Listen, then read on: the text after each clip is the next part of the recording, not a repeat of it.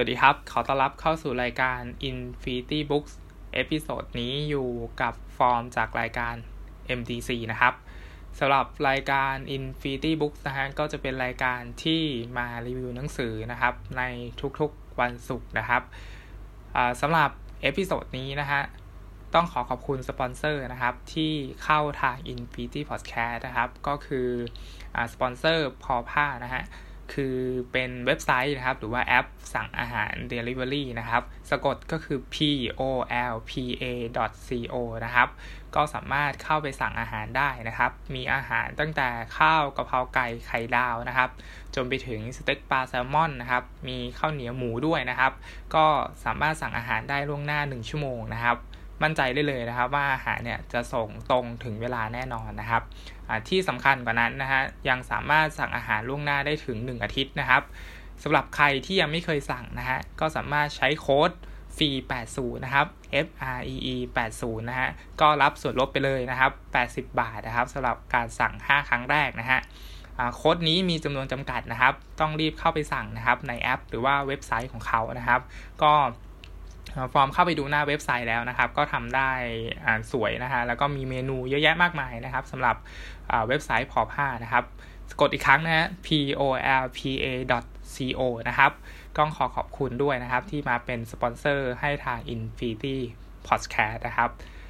สำหรับ Infinity Book นะฮะ episode นี้นะครับ หนังสือที่ฟอร์มจะหยิบมารีวิวนะครับ คือหนังสือ Theory of Us เหตุนี้จึงมีเรานะครับ อ่าก็เป็นหนังสือของนายแพทย์ปีเชษโชติศักดิ์นะฮะ ก็เป็นเจ้าของเพจ Theory of Love นะครับ แล้วก็มีหนังสือออกมาเนี่ยสองเล่มก่อนหน้านี้นะครับ คือ Theory of Love กับ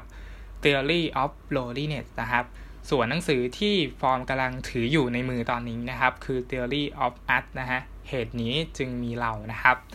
ฟอร์มได้อ่าน Theory of Loneliness ไปแล้วนะครับ แต่ว่ายังไม่ได้อ่าน Theory of Love นะครับ เดี๋ยวก็ จะไปหาซื้อมาอ่านนะครับ เพราะว่าถูกใจงานเขียนของนายแพทย์ปีนะครับ เพราะว่าอ่านค่อนข้างสนุกนะฮะแล้วก็มี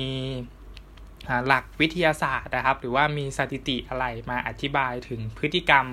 ความสัมพันธ์นะฮะของมนุษย์นะฮะก็คือของเพศชายกับเพศหญิงนะครับ ส่วนในหนังสือเล่มนี้นะฮะ Theory of Us นะฮะก็จะเป็นเรื่องราวเกี่ยวกับความสัมพันธ์นะครับ ระหว่าง ผู้ชายกับผู้หญิงนะครับ ว่าทำไมถึงเป็นแบบนี้นะฮะแล้วก็ตัวนายแพทย์ปีก็สามารถที่จะอธิบายหัวในหัวข้อต่างๆ ให้เข้าใจได้ง่าย แล้วก็สนุกสนานเพลิดเพลินนะครับ หนังสือจะแบ่งออกเป็น 15 บทนะครับ ฟอร์มก็จะค่อยๆ ไล่เรียงไปเรื่อยๆนะครับ แต่ว่าจะไม่ลงรายละเอียดเยอะเนาะเพราะว่าเดี๋ยวมันจะ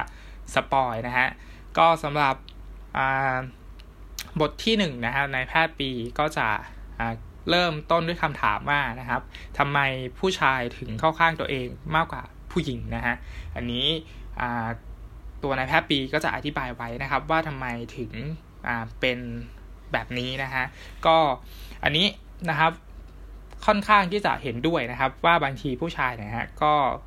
ชอบเข้าข้างตัวเองแบบเราๆนะครับ คือเรามักจะเจอนะครับ ผู้หญิงที่ทำดีกับ ทุกๆคนนะฮะแล้วเราก็จะมีความรู้สึกว่าเฮ้ยที่เขาทำดีกับเราเนี่ยนะครับเขามีใจให้เราหรือเปล่าอะไรประมาณนี้นะฮะซึ่งผมว่านี้มันไม่ได้มันไม่ได้เป็นแค่เฉพาะผู้ชายอย่างเดียวนะผมว่าผู้หญิงก็คิดเหมือนกันนะนะครับ ก็บางทีเราก็ทำดีกับทุกคนนะครับ เท่า ๆกัน แต่ว่าเขาก็คิดว่าที่เราทำดีกับเขาเนี่ยครับมันมันเป็นเเรื่องพิเศษอะไรประมาณนี้นะครับ เราก็จะเข้าข้างตัวเองนะครับ แต่ว่าตัวหนังสือเนี่ยฮะก็จะยก ตัวผู้ชายเป็นหลักนะครับว่าเออถ้าสมมติผู้หญิงเข้ามาทักเราอะไรประมาณนี้เราก็จะเข้าข้างตัวเองว่าเฮ้ยแม่งต้องชอบเราแน่ๆเลยอะไรประมาณนี้นะครับ ก็จะมีหลักวิทยาศาสตร์อะไรอธิบายไว้นะฮะแล้วก็จะเล่าย้อนกลับไปถึงยุคเอ่อตั้งแต่เป็นมนุษย์ยุคหินอะไรประมาณนี้นะครับ ว่าทำไมถึงเป็นแบบนี้นะฮะแล้วก็ทำไมผู้ชายอย่างเราๆนี่ยครับ ถึงถึงอชอบเข้าข้างตัวเองอะไรประมาณนี้เนาะ นะครับ ส่วนบทที่2นะฮะก็จะเป็นหัวข้อที่ว่าเป็นเพื่อนหรือเปิดตัวจีบแบบไหนชัวร์กว่ากันนะฮะหนังสือเนี่ยฮะก็จะแบบไกด์ไลน์ให้เรานะครับว่าเฮ้ยถ้าเราจะเข้าไปจีบผู้หญิงนี่ยฮะเราจะทำอย่างไรเนาะก็สมมุติเราเข้าไปเป็นเพื่อนเขาก่อนเนาะส่วนมากจะเจอปัญหาก็คือเฟนโซนใช่ไหมฮะก็คือเข้าไปปุ๊บ สุดท้ายก็เป็นได้แค่เพื่อนใช่ไหมเป็นเพื่อนที่แสนดีอะไรประมาณนี้เนาะสุดท้ายก็ไม่ได้เป็นแฟนนะครับ หรือว่าถ้าเข้าไปเปิดตัวเลยเนี่ยนะฮะผู้หญิงก็แบบยังไงอะตกใจนะผู้ชายคนนี้มาแรงจริงๆนะฮะก็แบบอาจจะจะหนีไปอะไรประมาณนี้เนาะเพราะฉะนั้นมันก็มีความเสี่ยงนะครับ ในการที่จะเป็นเพื่อนหรือว่าเปิดตัวไปเลยนะฮะอันไหนชัวร์กว่ากันเนี่ยฮะนายแพทย์ปีก็จะ อธิบายนะครับว่ามันมีหลักการอย่างไรได้บ้างนะฮะแล้วก็สามารถที่จะไปประยุกต์ใช้กับความถนัดส่วนตัวของเราได้ เวลาที่จะเข้าไปจีบสาวนะฮะซึ่งส่วนตัวฟอร์มคิดว่าการไปเป็นเพื่อนก่อนเนี่ยความคิดว่าโอเคนะ เหมือนเราได้ทำความรู้จักกันก่อน แล้วก็ก่อนที่จะคบกันก่อนที่จะเป็นแฟนกันอะไรประมาณนี้นะครับ เหมือนแบบฟอร์มเนี่ยนะครับ สมมุติถ้าเกิดจะเข้าไปจีบผู้หญิงเนี่ยก็คงแบบไม่ค่อยกล้าที่จะเข้าเข้าไปจีบเลย เข้าไปบอกเฮ้ย เราชอบเธอนะ อะไรประมาณนี้หรือว่าแบบมันมันดูแบบเขินๆนะไม่กล้าเข้าไปบอกนะฮะก็จะแบบเข้าไปความความความรู้จักก่อนนะฮะคุยก่อนแบบเป็นเพื่อนกันก่อนสักสักระยะหนึ่งอะไรประมาณนี้เนาะแต่สุดท้ายการที่เข้าไปเป็นเพื่อนก่อนเนี่ยนะครับมันก็เจอปัญหาก็คือเฟนโซนใช่ไหมเพราะว่าเราก็ไม่อยากเสียเขาไปนะใช่ไหมครับ ถ้าเกิดคบกันแล้วเลิกกันอะไรประมาณนี้ความสัมพันธ์ที่ดีๆ ให้กันเนี่ยมันก็จะหายไปด้วย เพราะฉะนั้น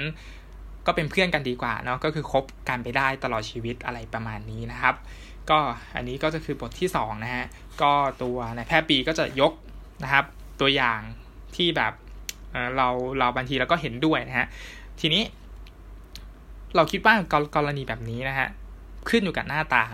นะฮะคือถ้าเราหน้าตาดีเนี่ยฮะเข้าไปแล้วแบบไปจีบเนี่ยน่าที่จะได้ชัวร์ หรือเปล่าอันนี้ไม่แน่ใจนะเนี่ยเป็นผู้ชายเข้าข้างตัวเองแล้วนะก็คือสมมติถ้าเราหน้าตาดีเนี่ยเข้าไปจีบเนี่ยนะครับเปิดตัวได้เลยนะแต่ถ้าเราหน้าตาไม่ดีเนี่ยเข้าไปเลยเนี่ยเขาก็คงจะวิ่งหนีใช่ไหมเพราะฉะนั้นถ้าเราหน้าตาไม่ดีเราก็ควรจะเข้าไปแบบเป็นเพื่อนกันก่อนเนาะก็คือไปอันนี้อันนี้ ความคิดของฟอร์มนะ ก็คือสมมติถ้าเราหน้าตาไม่ดีนะหน้าตาแบบพื้นๆกลางๆอะไรเงี้ยเราก็ควรจะเข้าไปเป็นเพื่อนก่อนเนาะเพื่อแบบให้เขารู้ว่านิสัยเราเป็นยังไง เขาจะได้มองข้ามไอ้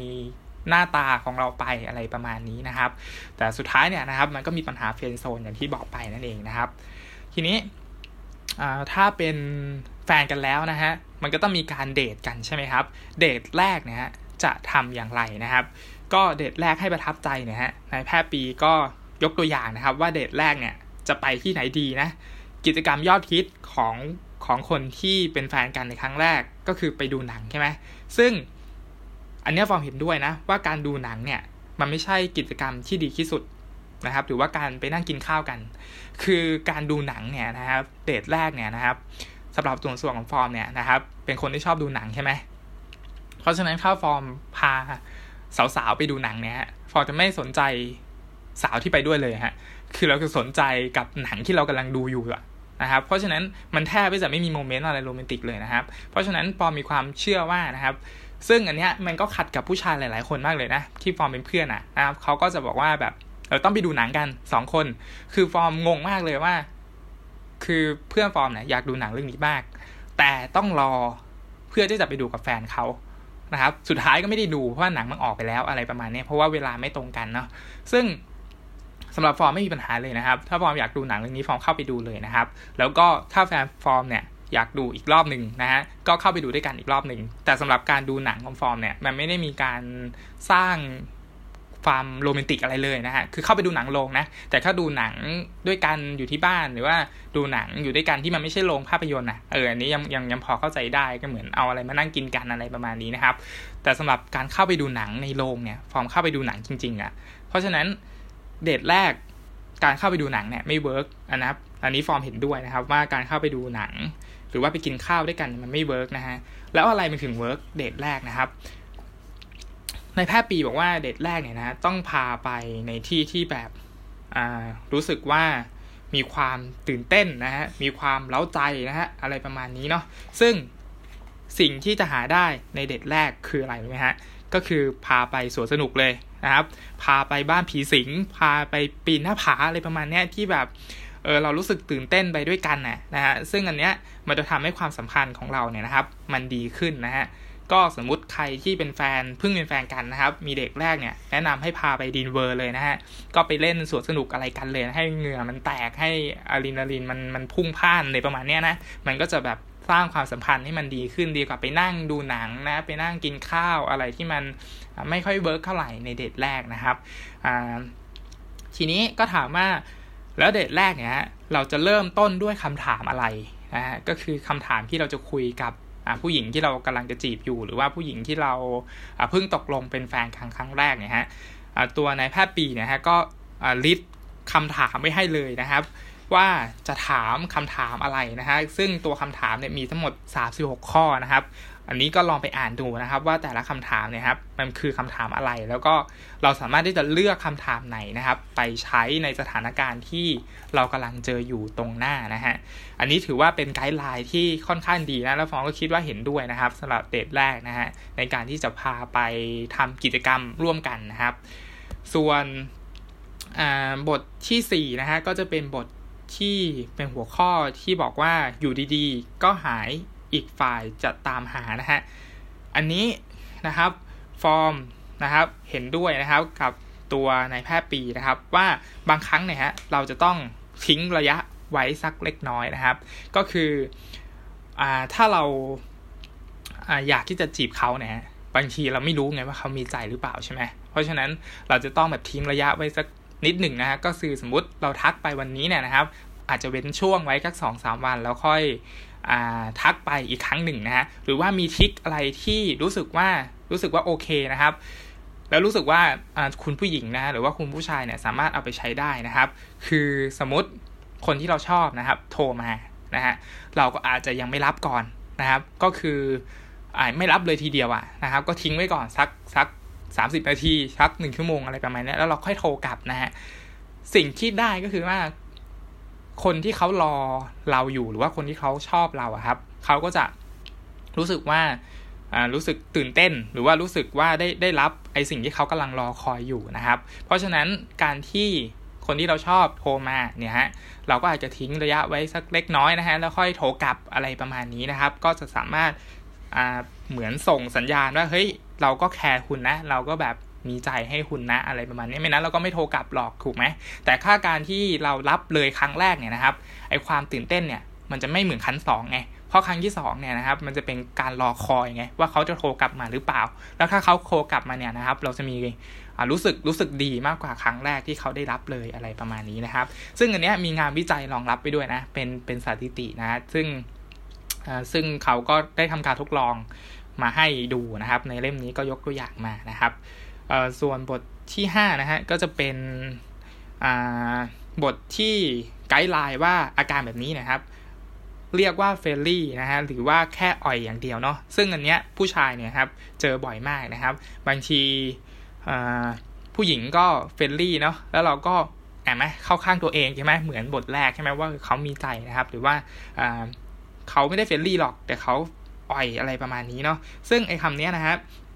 ไอ้คำว่า friendly เนี่ยนะครับทำให้ผู้ชายหลาย ๆ คนเนี่ยนะครับอกหักมานับไม่ถ้วนแล้วนะครับ เพราะว่าเราเป็นพวกชอบเข้าข้างตัวเองไงนะฮะเพราะฉะนั้นมีผู้หญิงมา friendly มีผู้หญิงมาทำดีด้วยอะไรประมาณนี้เราก็รู้สึกว่าเขาเขามีใจให้เราใช่ไหมครับ ซึ่งก็มีสถิติรองรับไว้นะครับว่า ผู้ชายเนี่ยฮะเวลาเวลาดูวิดีโอเนี่ยฮะ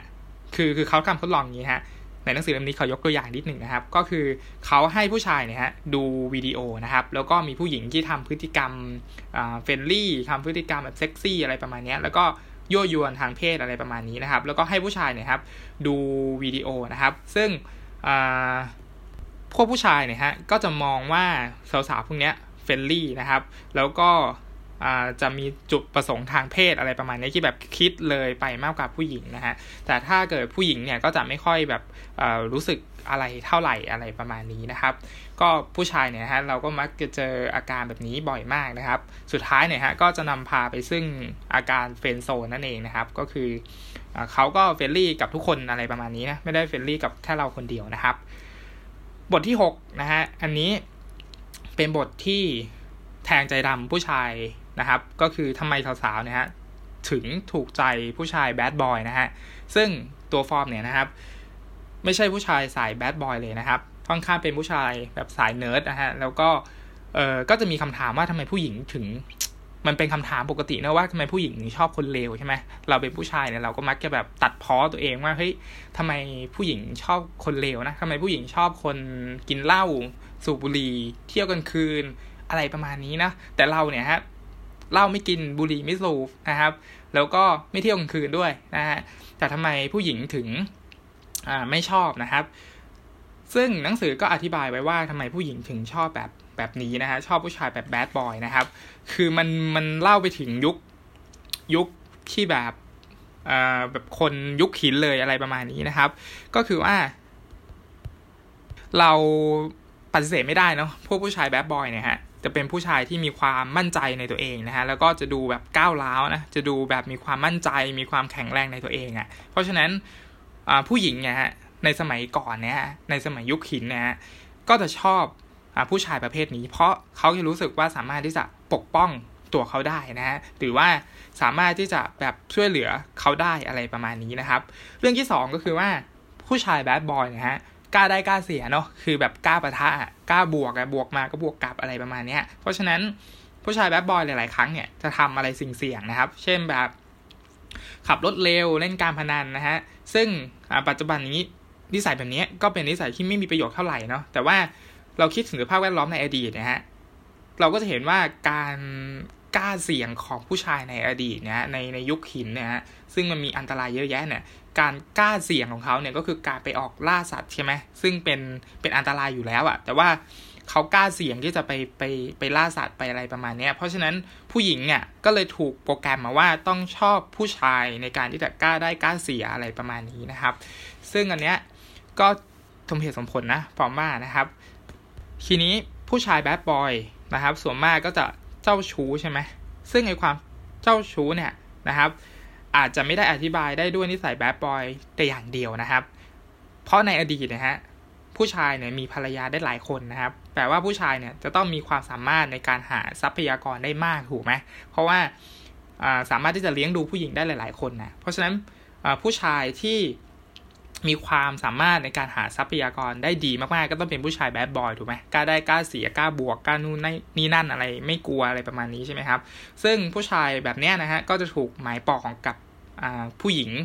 มากมาย เพราะว่าสามารถที่จะดูแลเขาได้ สามารถที่จะปกป้องเขาได้นะฮะเพราะฉะนั้นสิ่งนี้มันอาจจะถูกโปรแกรมมาตั้งแต่ครั้งที่เรายังเป็นมนุษย์ยุคหินอยู่เลยอะไรประมาณนี้เนาะนะครับ บทที่7นะฮะก็เป็นหัวข้อว่า สาวอ่อนแอนะครับ น่าดูแลจริงหรือไม่นะฮะ อันนี้ฟอร์มขอตอบนะครับ ส่วนตัวของฟอร์มเนี่ย ฟอร์มชอบดูแลผู้หญิงอ่อนแอนะฮะ ก็เราเป็นผู้ชายฮะ เราเกิดมาเราต้องอยากดูแลผู้หญิงนะ คือพอจะเป็นมนุษย์ที่สมมติผู้หญิงต้องมาดูแลเราเนี่ยนะครับ ก็จะรู้สึกไม่ค่อยชอบเท่าไหร่นะครับ เพราะฉะนั้นเราเป็นผู้ชายเราอยากดูแลผู้หญิงนะฮะ ซึ่ง อันเนี้ยนะครับ มันก็จะนำพามามามาซึ่งการที่เราพยายามที่จะดูแลเขานะฮะแล้วก็บางครั้งเราก็สงสัยว่าเฮ้ยที่ผู้หญิงแบบอ่าโกโก้อะไรเงี้ยนะครับ หรือว่าผู้หญิงที่แบบต้องต้องใสๆเนี่ยฮะเราเราจะรู้สึกว่าเวลาเราเข้าไปดูแลเขาเนี่ยครับ เราจะมีความภาคภูมิใจนะฮะ ซึ่งตัวหนังสือเนี่ยครับ ก็บอกก็อธิบายไว้แบบนั้นนะครับว่าเวลาที่เราเข้าไปดูแลผู้หญิงที่แบบ อ่อนแอ ผู้หญิงที่แบบหลงหลงลืมลืมผู้หญิงที่แบบเอ่อทำตัวแบบแบบทำตัวโก๊ะอะไรเงี้ยเราจะรู้สึกน่ารักใช่ไหมแล้วเวลาเราเข้าไปดูแลเนี่ยครับธรรมชาติของผู้ชายอย่างเราเนี่ยจะรู้สึกภาคภูมิใจที่ได้ดูแลเขานะครับ เพราะฉะนั้นคุณผู้หญิงนะฮะที่มีความมั่นใจในตัวเองสูงนะฮะแล้วก็เก่งอะไรประมาณนี้ส่วนมากก็จะเป็นโสดนะครับ ไม่ค่อยมีใครกล้าเข้าไปจีบเท่าไหร่นะฮะแล้วก็ สัญชาตญาณของผู้ชายนะฮะเราเป็นสิ่งมีชีวิตที่อยากที่จะเป็นผู้นำนะฮะอยากที่จะแบบดูแลเขาเทคแคร์เขาอะไรประมาณนี้นะครับ เพราะฉะนั้นผู้หญิงเก่งๆอะไรประมาณนี้ก็จะก็จะไม่ค่อยมีใครกล้าเข้าไปจีบนะครับ ไม่ค่อยมีผู้ชายกล้าเข้าไปจีบ เพราะว่าผู้ชายจะรู้สึกว่าตัวเองเนี่ยนะครับด้อยด้อยค่ากว่าผู้หญิงที่เข้าไปจีบนะครับ แต่ อพอถึงทุกวันนี้นะครับฟอมก็คิดว่าผู้ชายกับผู้หญิงเนี่ยมันมันเท่ากันแล้วนะครับ คือไม่ไม่จำเป็นที่ผู้ชายจะต้องเป็นคนนำอย่างเดียวนะครับ ก็ผู้หญิงอาจจะเป็นคนนำบ้าง หรือว่าผัดกันตามผัดกันนำอะไรประมาณนี้นะครับอ่าก็คือรักษาสมดุลไปทั้งสองคนอะไรประมาณนี้นะฮะแล้วก็อ่าณปัจจุบันเนี้ยไม่ได้มีปัญหานะครับสมมติถ้าจะมีแฟนแล้วเป็นคนที่เก่งกว่าเราอะไรประมาณเนี้ยก็บางทีเขาอาจจะมาช่วยทำให้เราดีขึ้นทำให้ชีวิตของเราดีขึ้นอะไรประมาณนี้นะครับ ทีนี้สมมุติถ้าเรามีแฟนใช่ไหมครับนายแพทย์ปีก็จะอธิบายว่าลักษณะนิสัยนะฮะที่เราจะเป็นนะครับ เวลาที่เรามีแฟนใครทุกคนเนี่ยจะแบ่งได้เป็นสาประเภทหลักๆนะฮะประเภทแรกนะฮะก็คือเป็นแบบซีเคียวไทยนะฮะคือเป็นประเภทที่มีความมั่นคงนะฮะแล้วก็มั่นใจในตัวเองนะครับ ในขณะเดียวกันก็มีการใส่ใจนะฮะหรือว่ารับรู้ความรู้สึกของแฟนเป็นอย่างดีเนาะซึ่ง ประเภทนี้นะครับ เป็นประเภทที่เราจะต้องรักษาไว้ให้ได้นะครับ ถ้าเราเจอประเภทนี้นะฮะประเภทที่2นะครับคือพวก anxious ไทนะฮะก็จะเป็นประเภทที่วิตกกังวลนะฮะ กลุ่มนี้ก็มักจะมีความมั่นใจในตัวเองต่ำนะครับ โดยเฉพาะเวลาที่อยู่กับแฟนนะฮะ ก็มักจะคิดว่าตัวเองเนี่ยครับผิดอยู่เสมอในความสัมพันธ์นะนะครับ แล้วก็จะชอบออดราม่านะครับ อะไรประมาณนี้นะฮะ ประเภทที่ 3 นะครับ ก็คือ avoidance type นะฮะ ก็คือเป็นประเภทที่แบบเป็นพวกที่แบบเฉยชานะฮะ แล้วก็เป็นกลุ่มที่เวลามีแฟนก็จะไม่ค่อยสนใจเท่าไหร่นะฮะ เพราะฉะนั้นสามประเภทนี้ก็จะแบ่งออกเป็นประเภทของ ก็รอไปเช็คดูแล้วกันนะครับว่าว่าแฟนของคุณนะฮะมีเป็นประเภทแบบไหนเนาะแต่ฟองคิดว่าบางครั้งเนี่ยบางคนก็อาจจะเป็นทั้งสามประเภท ได้นะครับ ขึ้นอยู่กับเวลานะบางครั้งก็แบบสีเขียวนะบางครั้งก็แบบเอาแต่ใจนะหรือว่าบางครั้งก็อยากมีโลกส่วนตัวอะไรประมาณนี้เนาะเพราะฉะนั้นคนหนึ่งคนอาจจะมีทั้งสามประเภทก็ได้นะครับ ขึ้นอยู่กับสถานการณ์ แล้วก็ขึ้นอยู่กับเวลาอะไรประมาณนี้นะครับบทถัดมานะฮะก็จะเป็นบทที่ 9 นะครับ อันนี้เป็นบทที่ผู้ชายนะครับ มักที่จะโดนบอกเลิกนะฮะก็คือดีเกินไปนะฮะซึ่งอันนี้นะฮะ ตัวฟอร์มนะครับ เคยมีประสบการณ์นะฮะ ก็คือโดนบอกเลิกด้วยครับว่าดีเกินไปนะครับ ซึ่งฟังดูแล้วหน้าหมันไส้ใช่ไหมดีเกินไปแล้วทำไมถึงแบบเลิกกับเราใช่ไหมครับ หัวข้อนี้นะฮะนายแพทย์ปีก็จะใช้หัวข้อว่าดีเกินไปมีจริงหรือไม่นะฮะหรือว่าเป็นแค่ข้ออ้างเท่านั้นนะฮะซึ่งบางครั้งเนี่ยอันนี้ฟอร์มคิดว่าเป็นข้ออ้างนะครับสำหรับที่ที่อยากให้เขา อยากให้คนที่เราบอกเลิกอะนะครับ รู้สึกเสียใจน้อยที่สุดนะฮะแต่บางครั้งเนี่ยครับ เราก็ยิ่งรู้สึกเสียใจมากกว่าเดิมนะถ้าโดนบอกเลิกด้วยคำว่าดีเกินไปนะฮะเราก็จะงงๆว่าเฮ้ยดีเกินไปแล้วทำไมยังบอกเลิกเราใช่ไหมครับ ก็อันนี้ก็จะเป็นบทที่ 9 นะครับ อยากรู้ว่าอ่าดีเกินไปมีจริงหรือไม่นะฮะหรือว่าเป็นแค่ข้ออ้างเนี่ยนะครับ ก็ลองไปอ่าอ่านกันดูนะครับสำหรับบทที่ 9 นะครับ บทที่ 10 นะฮะ ก็จะเป็นหัวข้อเฉยชานะครับ หรืององแงเป็นนิสัยเปลี่ยนได้ด้วยเลยนะครับ ก็บางครั้งเนี่ยเราก็อยากที่จะเปลี่ยนนิสัยเนาะที่แบบว่างองแงนะฮะหรือว่าขี้งอนอะไรประมาณนี้เนาะให้แบบรู้สึกอบอุ่นมั่นใจรู้สึกแบบซีเคียวอะไรประมาณนี้แล้วก็หรือว่าอยากที่จะให้คนที่มีความเฉยชานะ บางครั้งเราก็อยากให้รู้สึกงอนบ้างอะไรประมาณนี้ใช่ไหมฮะก็อันนี้ก็จะเป็น บทที่ 10 นะฮะซึ่งตัวนายแพทย์ปีก็จะอธิบายเกี่ยวกับพวกสมองอะไรประมาณนี้นะครับ ซึ่งมีผลต่อไอนิสัยของเราด้วยนะครับ บทที่ 11 นะฮะ อันนี้ก็จะเป็นบทที่ทำให้ผู้หญิงหลายๆคนนะครับหงุดหงิดนะฮะ ก็คือผู้ชายมักจะเชื่อนะครับ ว่าโฆษณาเนี่ยฮะสำคัญนะฮะ แล้วก็จะมักที่จะเปรียบเทียบกับแฟนตัวเองนะครับ ก็มีสถิตินะครับ บอกว่าเชื่อหรือไม่นะฮะโฆษณาเครื่องสำอางเนี่ยทำให้ผู้หญิงไม่มีแฟนนะครับ คือทุกครั้งที่เราเห็นผู้หญิงสวยๆนะฮะในโฆษณาเนี่ยฮะมันก็จะถูกแต่งเติมใช่ไหมถูกรีทัชถูกนู่นนี่นั่นใช่ไหมฮะให้มันสวยกว่าความเป็นจริงนะฮะซึ่งพอมาเปรียบเทียบกับผู้หญิงที่อยู่ข้างๆเลยฮะเราก็มักที่จะเเห็นว่ามันไม่เหมือนกับโฆษณานะครับ เพราะฉะนั้นผู้หญิงส่วนมากนะครับก็จะต้องทำพยายามทำให้ตัวเองนะครับเหมือนกับ ผู้หญิงที่อยู่ในโฆษณานะครับ ไม่ว่าจะเป็นเครื่องแต่งเครื่องสำอางนะฮะไม่ว่าจะเป็นผิวพรรณนะฮะไม่ว่าจะเป็นหุ่นอะไรประมาณนี้นะครับ ก็จะอยากที่จะให้เหมือนในแบบนะครับ ซึ่งทุกทุกวันนี้นะฮะมันก็มีโฆษณาให้เราเห็นอยู่เต็มไปหมดนะครับ เพราะฉะนั้นผู้ชายเนี่ยก็จะติดภาพผู้หญิงสวยๆตามโฆษณานะครับ แล้วก็จะทำให้ไม่ค่อยเข้าไปจีบผู้หญิงนะฮะแล้วก็ผู้หญิงก็จะเป็นโสดนะครับ เพราะโฆษณาเหล่านี้นะฮะ ประเด็นต่อมานะฮะหัวข้อต่อมานะครับ ก็คือเป็นหัวข้อที่ผู้ชายนะฮะก็มักที่จะกลัวเมียใช่ไหมฮะนายแพทย์ปีก็อธิบายว่าทำไมผู้ชายถึงกลัวเมียด้วยนะครับ ซึ่งก็เป็นปัญหาระดับโลกเลยนะครับ ว่าทำไมเราถึงกลัวเมียกันนะฮะก็มีอธิบายไว้ค่อนข้างดีนะครับ สาเหตุของการกลัวเมียนะฮะหรือว่าเราไม่กล้าที่จะเอาเมียมาล้อเล่นกันอะไรประมาณนี้นะครับ ซึ่ง มันก็เป็นวิวัฒนาการของเรานะครับว่าอ่าทำไมเราถึงรู้สึกแบบนี้นะฮะแล้วก็มีฮอร์โมนอะไรเข้ามาเกี่ยวข้องด้วยนะครับ บทที่ 13 นะฮะก็จะเป็นบทที่ทะเลาะยังไงให้เข้าใจกันนะครับ ก็จะเป็นการไกด์ไลน์ให้ว่าสมมุติถ้าเราทะเลาะกันนะฮะซึ่งมันเป็นเรื่องปกติอยู่แล้วนะครับสำหรับความสัมพันธ์ของคนสองคนนะฮะก็จะต้องมีการทะเลาะกันนะครับ มีการเจรจาต่อรองกันนู่นนี่นั่นนะฮะซึ่ง หนังสือก็จะอธิบายไว้นะครับว่าเราจะสามารถหาสถานะที่มีจุดร่วมกันอย่างไรนะฮะหรือว่าเราจะต่อรองกันอย่างไรนะครับ เพื่อให้ลดปัญหาที่จะตามมาให้ได้มากที่สุดอะไรประมาณนี้นะครับ บทที่ 14 นะฮะอันนี้อาจจะเป็นบทที่คุณผู้หญิงนะฮะอาจจะให้แฟนตัวเองอ่านนะฮะก็คือหัวข้อว่าแหวนเพชรคือเพื่อนแท้ของสาวๆนะครับ แน่นอนนะฮะเวลางอนกันเวลาง้อกันนะครับพวกผู้ชายก็จะซื้อของให้ให้คุณผู้หญิงนะฮะแล้วก็อันนี้มันก็เป็นคำถามนะครับว่าทำไมผู้หญิงถึงถึงชอบแบบนี้นะครับ หรือว่าผู้หญิงหงุดหงิดเนี่ยเราก็ให้กินขนมอะไรประมาณนี้ก็หายหงุดหงิดและอะไรประมาณนี้นะครับ บทสุดท้ายนะฮะจะเป็นบทที่คุณผู้ชายนะครับ มักจะใช้นะครับในการที่จะง้อผู้หญิงนะก็คือให้ของกินนะฮะ รักฉันให้ฉันกินนะครับ ก็คือจะช่วยนะครับให้คุณผู้หญิงเนี่ยมีอารมณ์ที่ดีขึ้นนะฮะแล้วก็สามารถที่จะมีอารมณ์ที่ผ่อนคลายอะแล้วก็สามารถตกลงต่อรองได้อะไรประมาณนี้นะครับ ซึ่งมันก็ มีมาตั้งแต่ยุคสมัยก่อนแล้วนะครับ ที่ผู้นำจ่าฝูงเนี่ยจะต้องล่าอาหารมาให้คนอื่นๆในฝูงนะครับ เพราะฉะนั้นเวลา